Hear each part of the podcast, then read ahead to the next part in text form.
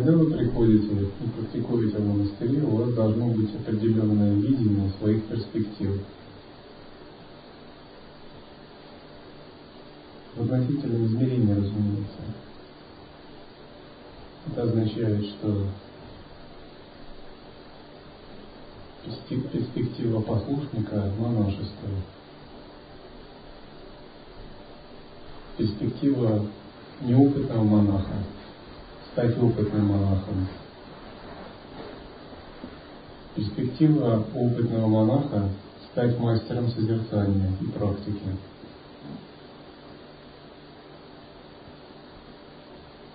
Перспектива мастера созерцания и практики по-настоящему освободить свой разум от иллюзий, достичь одного из уровней просветления.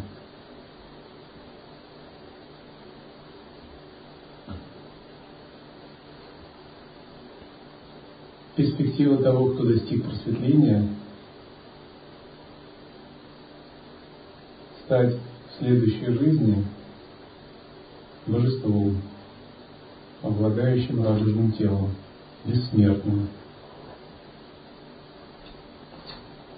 Либо, если сила его практики такова, то стать бессмертным божеством при жизни.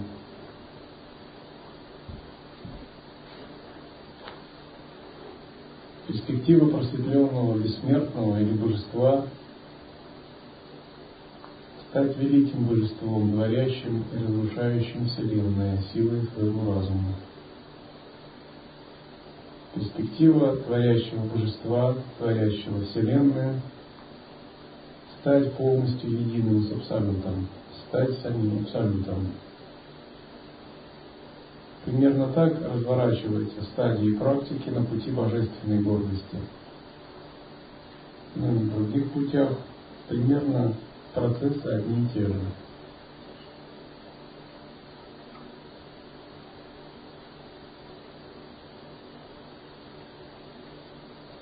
И эта перспектива всегда реализовывается или наоборот не реализовывается от того, насколько мы мудро ведем практику. Строим нашу жизнь, духовную жизнь, как практикующих. Избегаем отклонений, падений, трансмутируем желания, преодолеваем внутренние и внешние препятствия. когда вы живете в монастыре, вы всегда должны быть очень бдительны. Независимо от того, новичок вы послушник или монах, имеющий за плечами много лет практики, ретритов и учений. Только бдительность опытного практика заключается в осознавании, а бдительность неопытного заключается в чем-то внешнем. Вы всегда должны быть внимательны в взаимоотношениях, соблюдении тонких принципов самаи. В одном из наставлений монахов говорится, что монах, прежде чем что-либо сказать, всегда должен подумать, э, как отразятся его слова, ну и так далее. Также большую внимательность следует проявлять при изучении учения, чтобы овладеть всеми тонкостями его.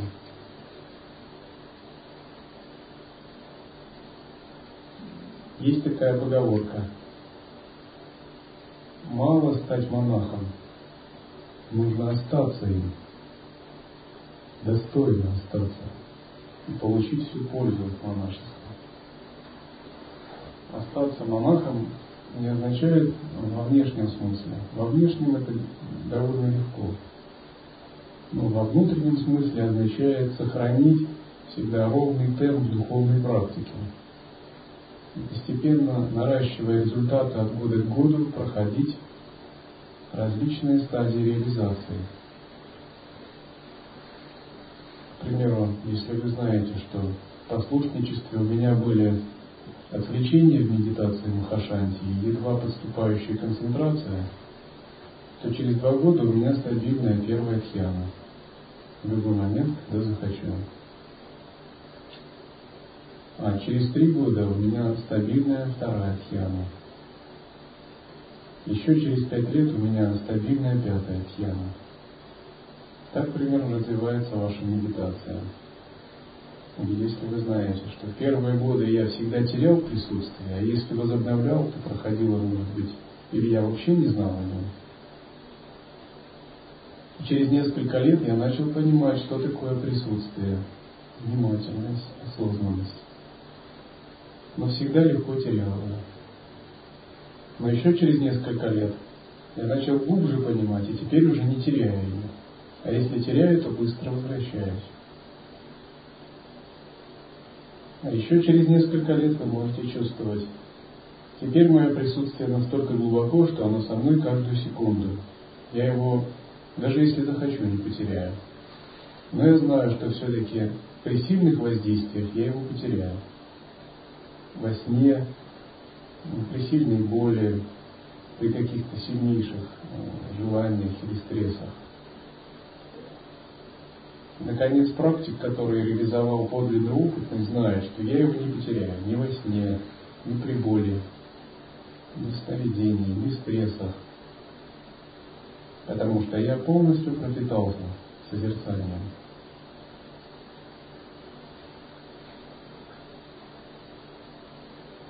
И когда вы правильно практикуете, у вас неминуемо растет ваш прогресс.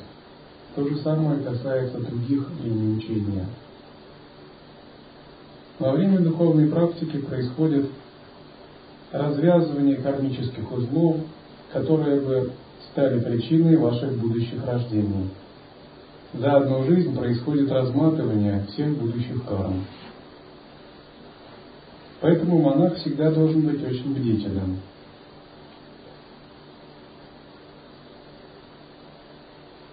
Иногда проявляются внутренние данные подсознания – которое следует уметь самоосвобождать. Иногда проявляются мирские желания. Четыре мары всегда испытывают монаха.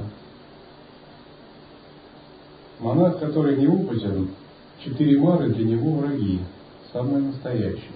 Для опытного монаха четыре мары нечто наподобие тренера, учителя, который постоянно проверяет его осознанность.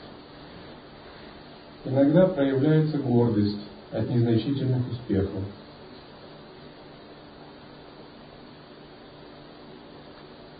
Иногда проявляется эгоизм, захваченность внутренним «я».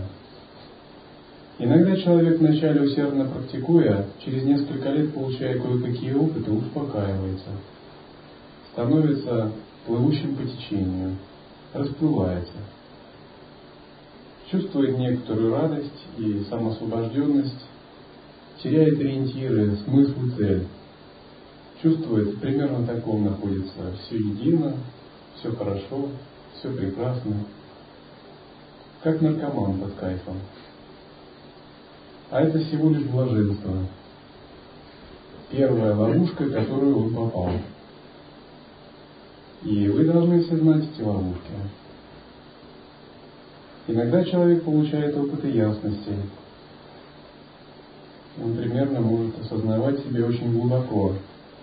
Но у него могут быть еще некие двойственные идеи. Он может быть схвачен этими двойственными идеями. Опыты ясности ты можешь видеть богов, прошлой жизни, будущей жизни. Ты можешь видеть творение и разрушение Вселенной по каждому мигу, тебя переполняет невыразимое со всех сторон. Но именно оно может тебя привязывать. И тогда ты входишь в какое-то мнение или прелесть, когда у тебя есть какое-то концептуальное понимание истины. Могут быть опыты пустоты. Опыты пустоты, когда ты познаешь. В самом деле реально все иллюзорно все близкие, друзья, все, что было раньше дорого сердцу, внезапно видит, как, видится как сон, как иллюзия, как полнейшая иллюзия. Ты словно пробуждаешься и думаешь, на самом деле все это творение моего разума. Ничто нереально. Начинает возникать отчуждение, нигилизм, тенденция держаться пустоты и все остальное отрицая. Это тоже является хорошей ловушкой для практиков, которые переживают пустотность медитации.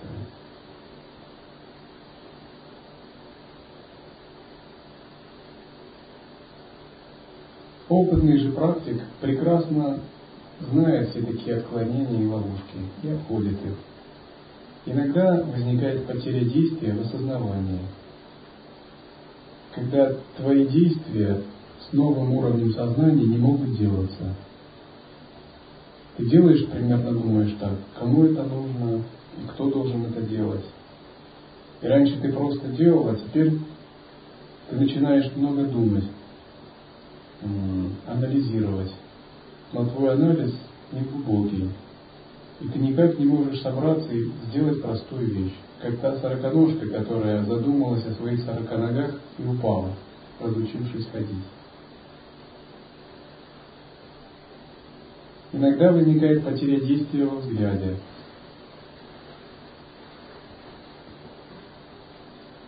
Когда мощное учение недвойственности внезапно проникает в вас, и вы потрясаетесь его глубине и величию. И понимаете, что перед учением недвойственности ваше маленькое «я» настолько бесплодно, тщетно, что у вас даже нет ни одного шанса как-то удержать свою личную, сам, личностную самоидентификацию. Иногда возникает пренебрежение методом а, и подчеркивание недвойственной мудрости. Когда вы примерно думаете так, коль все едино и самоосвобождено, если ты держишься этого сознания, метод не важен.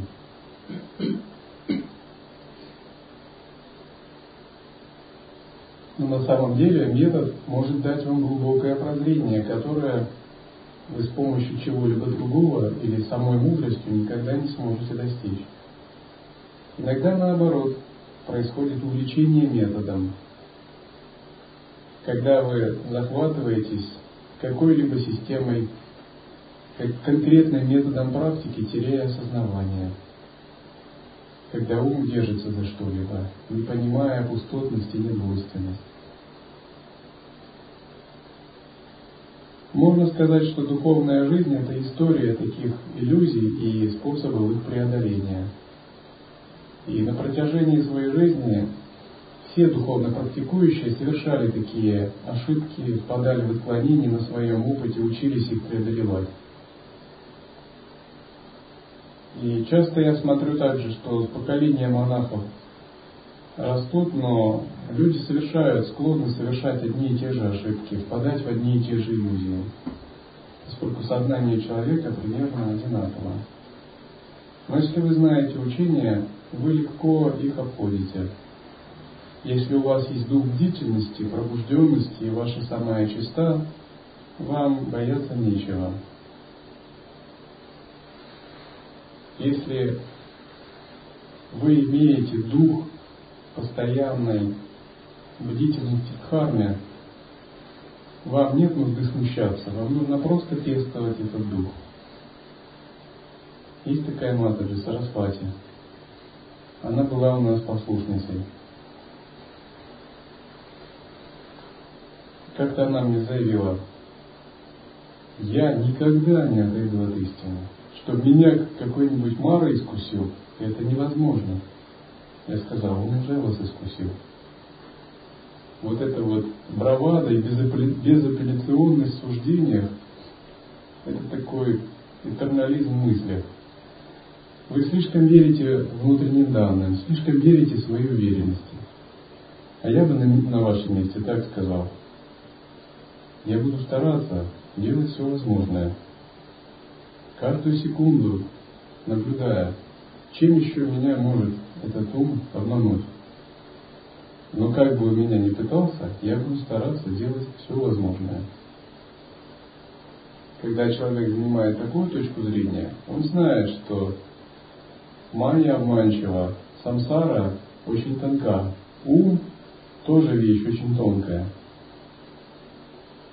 И то, что он говорит сейчас, он в следующий день будет говорить другое. но ты ему в принципе не доверяешь. Ты стоишь глубже, и ты пестуешь только дух пробужденности. И тот, кто понимает такой дух пробужденности и именно так относится к уму, он действительно становится неуязвимым.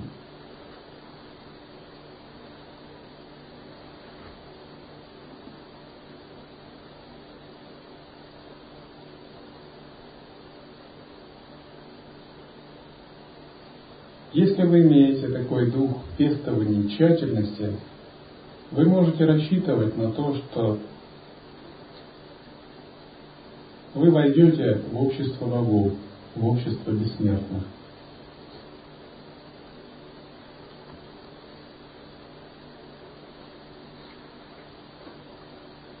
Этот текст первые главы Махабхараты. В них описываются два эпизода, когда царю Махабхише пришлось переродиться из мира Индры и стать смертным человеком. Также описывается жизнь восьми богов, которые были прокляты мудрецом. Бессмертные боги существуют параллельно с человеческим миром. Но чтобы общаться с ними, нужно войти в их кармическое видение, очистить свое сознание. Смертные, то есть люди, не имеющие чистоты кармического видения, не подозревают о мире бессмертных, о богах. Потому что их силы сознания недостаточно. Но они живут своей полноценной жизнью так же, как это делают люди. Когда вы входите в чистое кармическое видение, вы постепенно начинаете прозревать новые тонкие законы, по которым живут боги или бессмертные. К примеру, Святая Санга, Дивья Лока – это своего рода проекция таких миров. В мирах богов желание не ценится, а ценится медитативность. В мирах богов привязанности не ценится, а ценится самая. В мирах богов нет э, жестких законов. Каждый пребывает в свободе. Но творческие силы и способности каждого зависят от уровня его погруженности в присутствие. В мирах богов нет нечистого видения, а есть только чистое видение. Это миры, основанные на чистоте и гармонии. По мере вашей созерцательной практики обязательно должны расти ваши качества сатвы, сияния, ваши божественные качества. Это один из критериев того, что ваша практика движется правильно. Должен возрастать ваш самоконтроль, постоянный самоконтроль. Монах – это тот, кто постоянно контролирует себя. Гармония, сострадание, любовь, самоотдача, смирение, бесстрастие,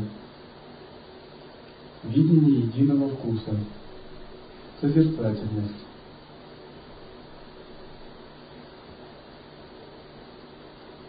Ваша сама и укрепляется, ваши взаимоотношения гармонизируются – Ваша божественная гордость утончается. Ваше развлечение углубляется. Таковы признаки вашей правильной безупречной практики. Ваша ясность усиливается и может проявляться в любых областях –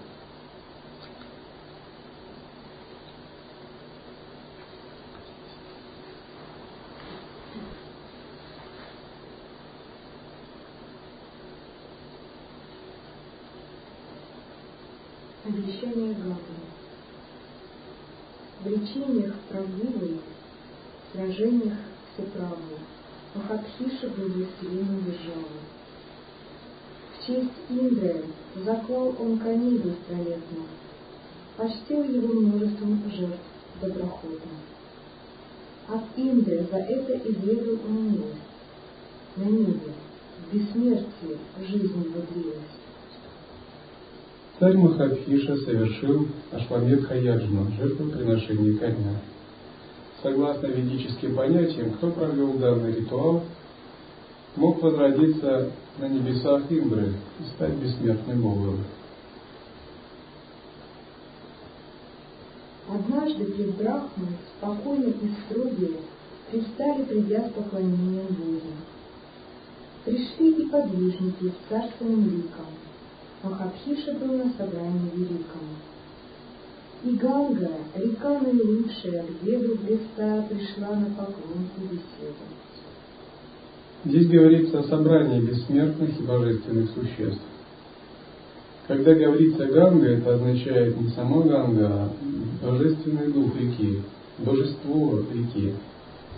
К примеру, в нечистом кармическом видении река представляет собой текущую воду, но в чистом видении это божество, которое проявляется таким образом.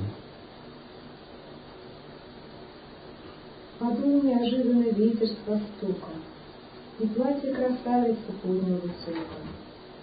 Смущение потупились боги стыдливо, и только Махабхиша страстолюбиво смотрел, как под ветром вздымается платье. Тогда он услышал от Брахмы проклятие. Род смертных рожденный ты к ним возвратишься, и смертный ты снова для смерти родишься.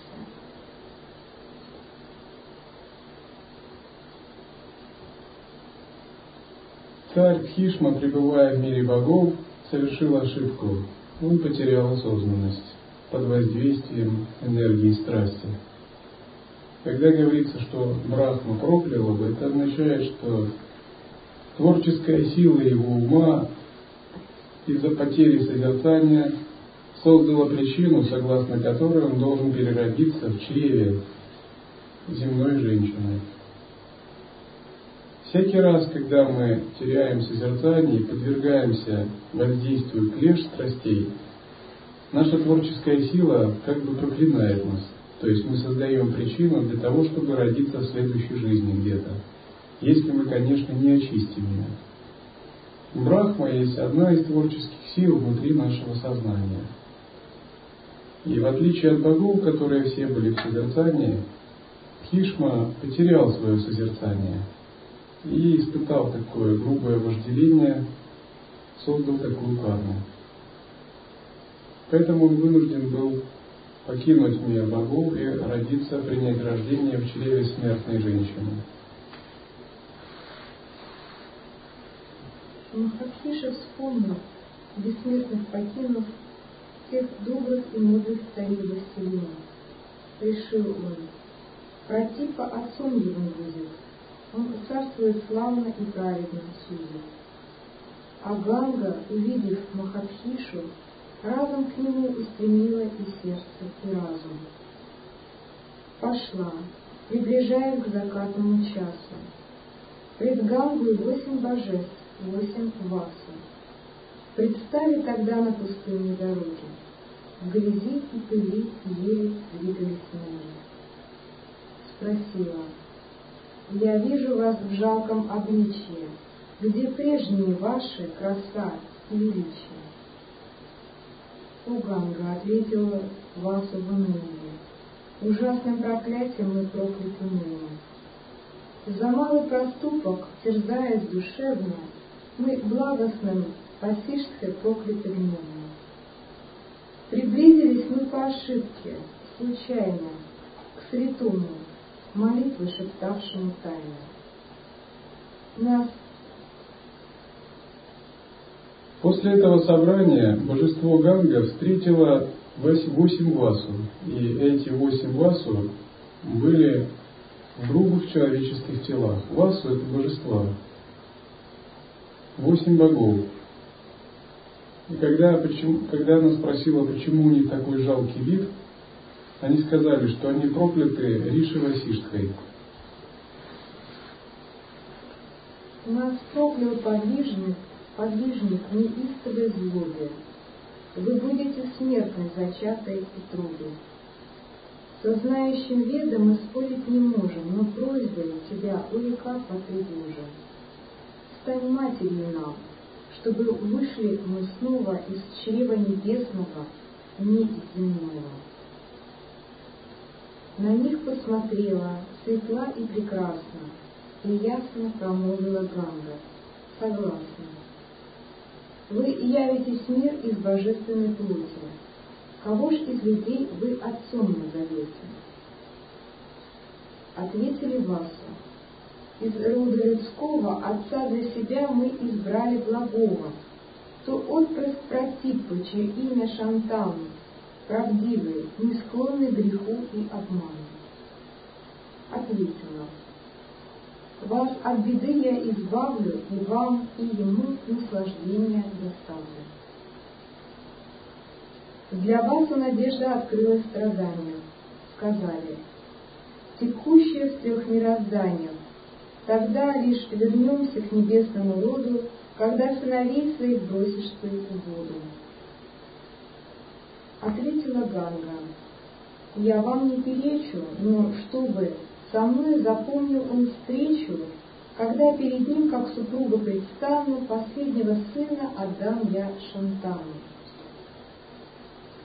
Боги договорились с божеством Ганги о том, чтобы отмыть эту карму перерождения в человеческом мире. Они сказали, что мы войдем в тело достойного царя и родимся как младенцы. И затем тела этих младенцев будут брошены в воду. Таким образом, их жизнь быстро прервется, и они быстро покинут физическую оболочку, отмыв свою карму.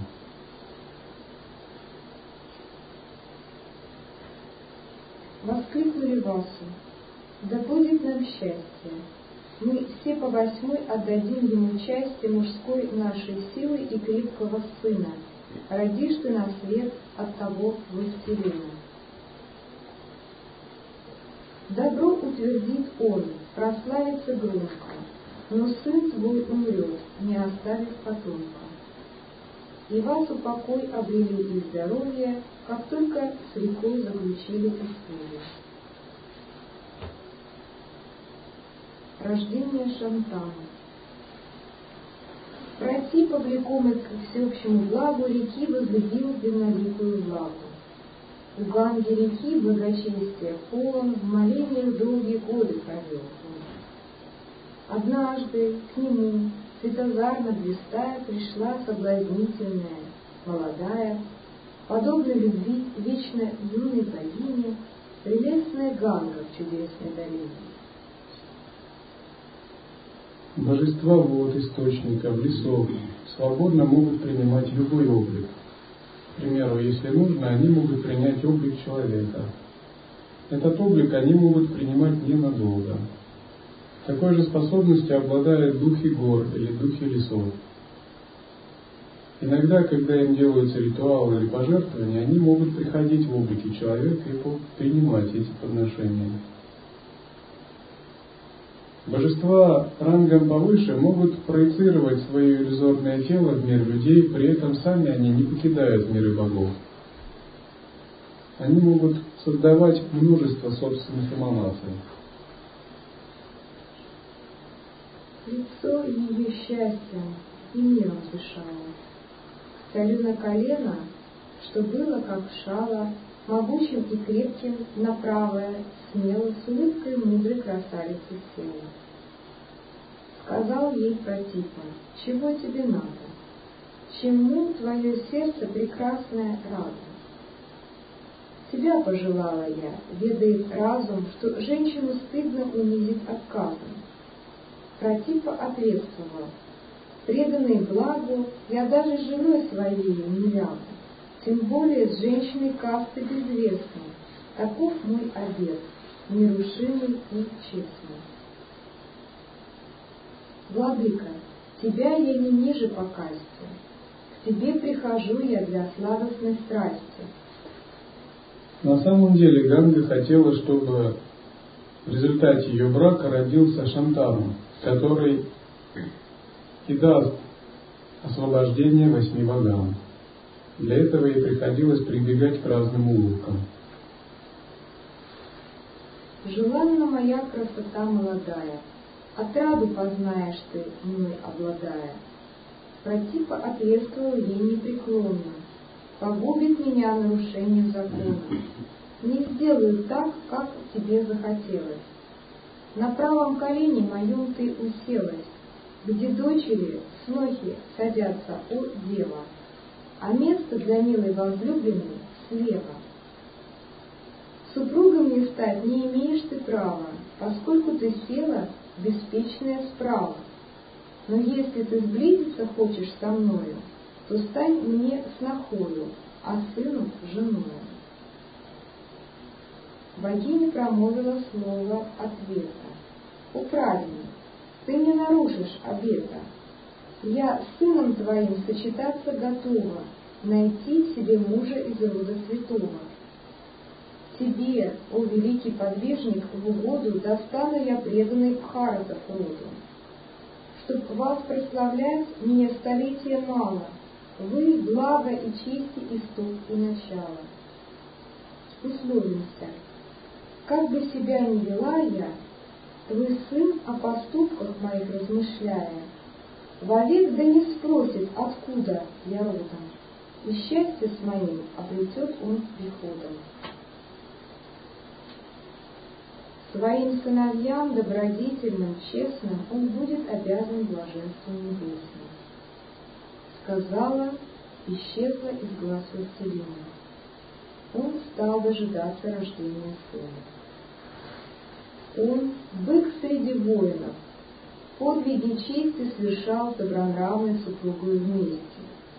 Во имя добра и покоя трудился, и сын у читы седовласый родился.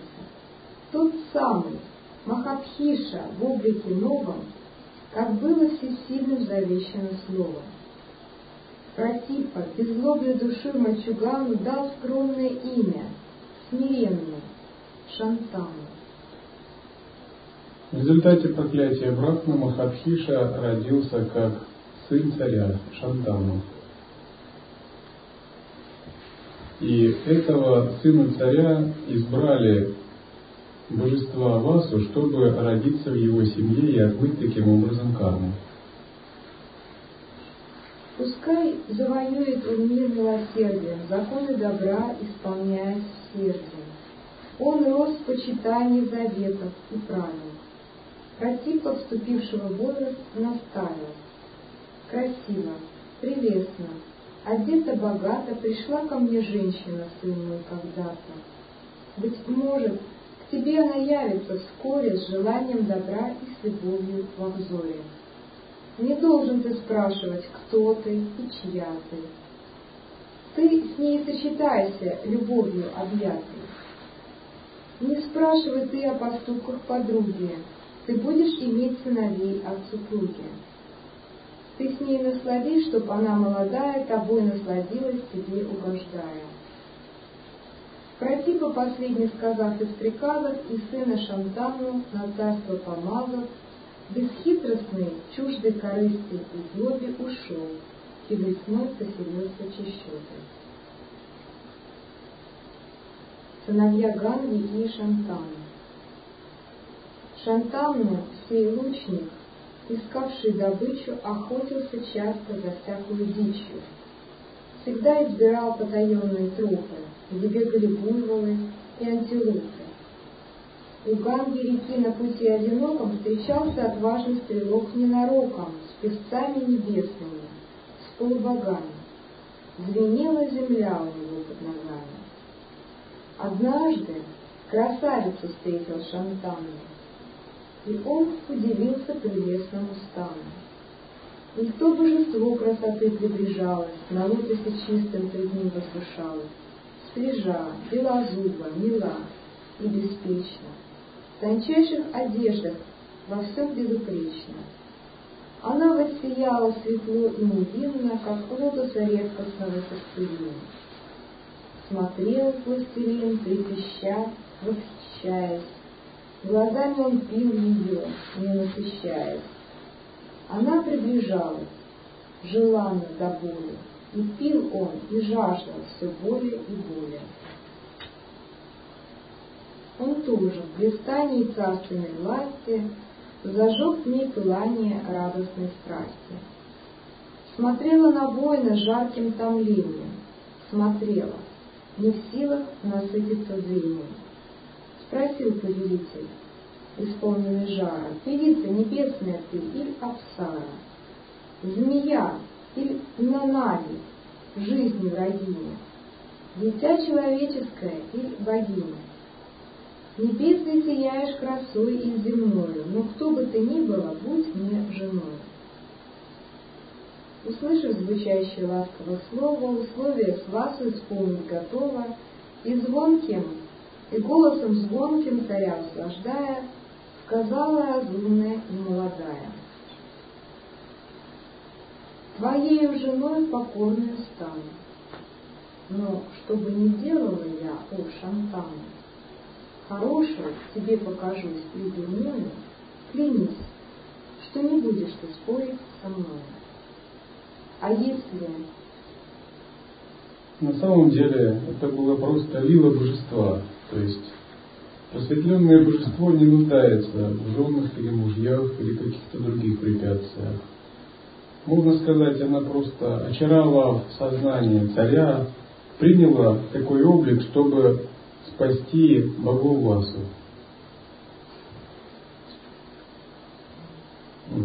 Можно сказать, применив магические силы очарования, она помутила разум царю, чтобы вовлечь его в свою игру и тем самым спасти божеств. А если меня оскорбишь и осудишь, уйду я, и ты мне супругом не будешь. Согласен? Часто, вернее, иногда такие случаи описываются в историях людей и богов. И когда боги таким образом входят, люди входят в кармическое видение богов, то есть в манду богов, боги связывают их с самаями, клятвами. И говорят, вот наши взаимоотношения будут такими-то, такими-то, но стоит тебе их нарушить, я сразу исчезну. Вот такие клятвы это и есть принцип самая.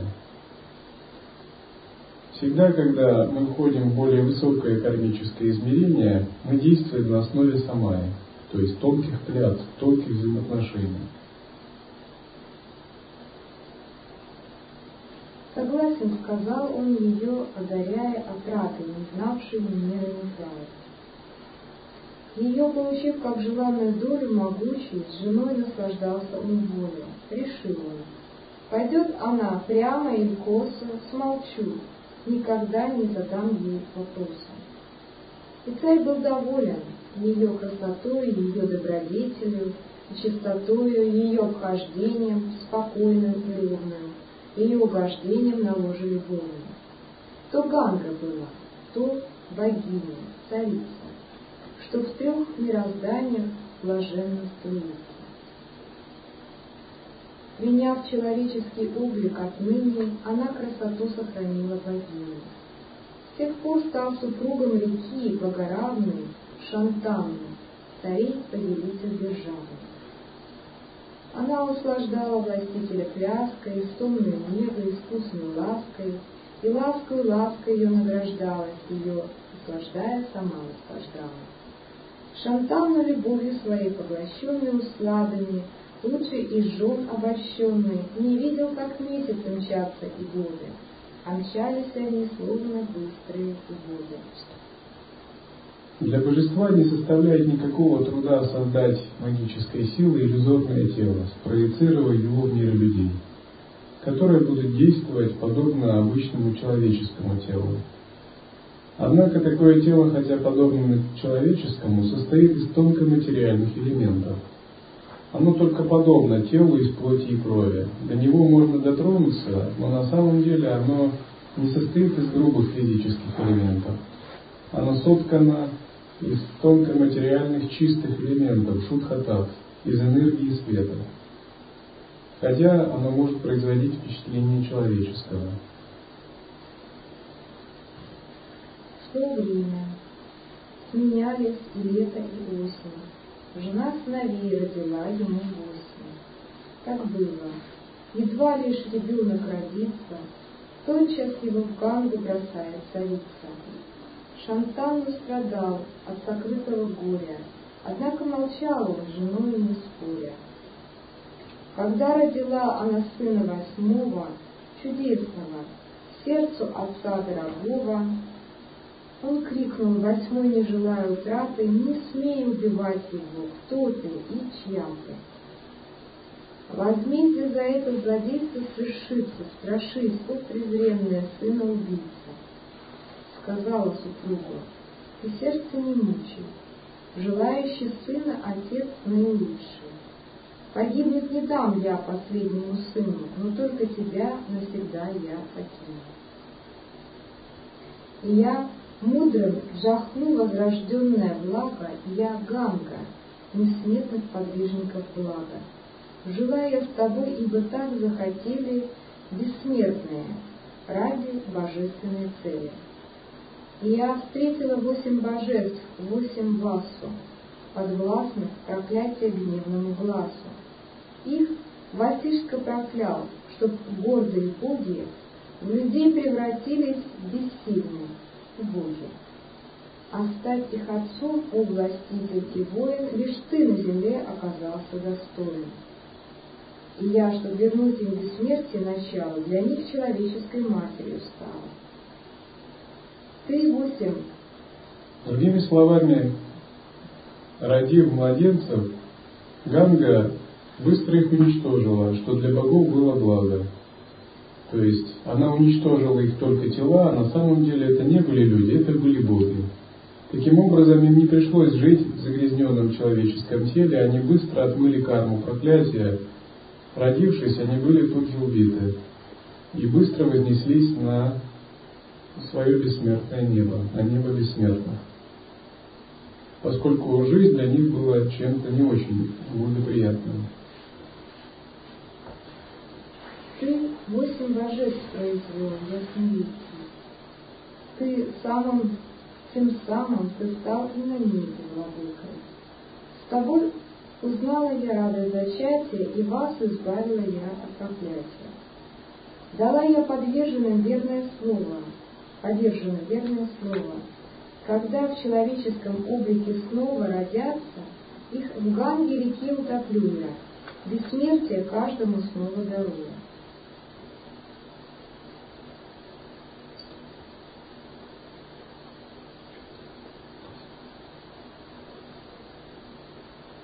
Теперь я тебя покидаю навеки, меня дожидаются боги и реки. Смотри, богоравного сына храни ты, то будет мудрец и храбрец знаменитый. В обидах он будет подобен Гулату, дарованный Гангу, сын Гангадат.